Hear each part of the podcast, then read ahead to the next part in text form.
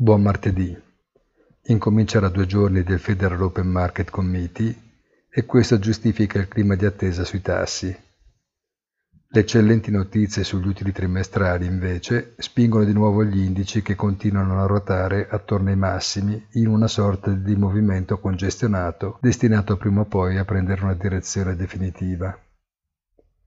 Il dollaro resta debole, anche se riesce con fatica a riportarsi appena al di sotto di quota 1,21 che aveva sfondato ad inizio di giornata. Si arrocca l'oro a 20 dollari della prima meta di 1800 dollari, mentre i prezzi delle commodities agricole continuano a muoversi verso l'alto, una notizia che potrebbe avere dei riflessi negativi sull'inflazione nel prossimo futuro.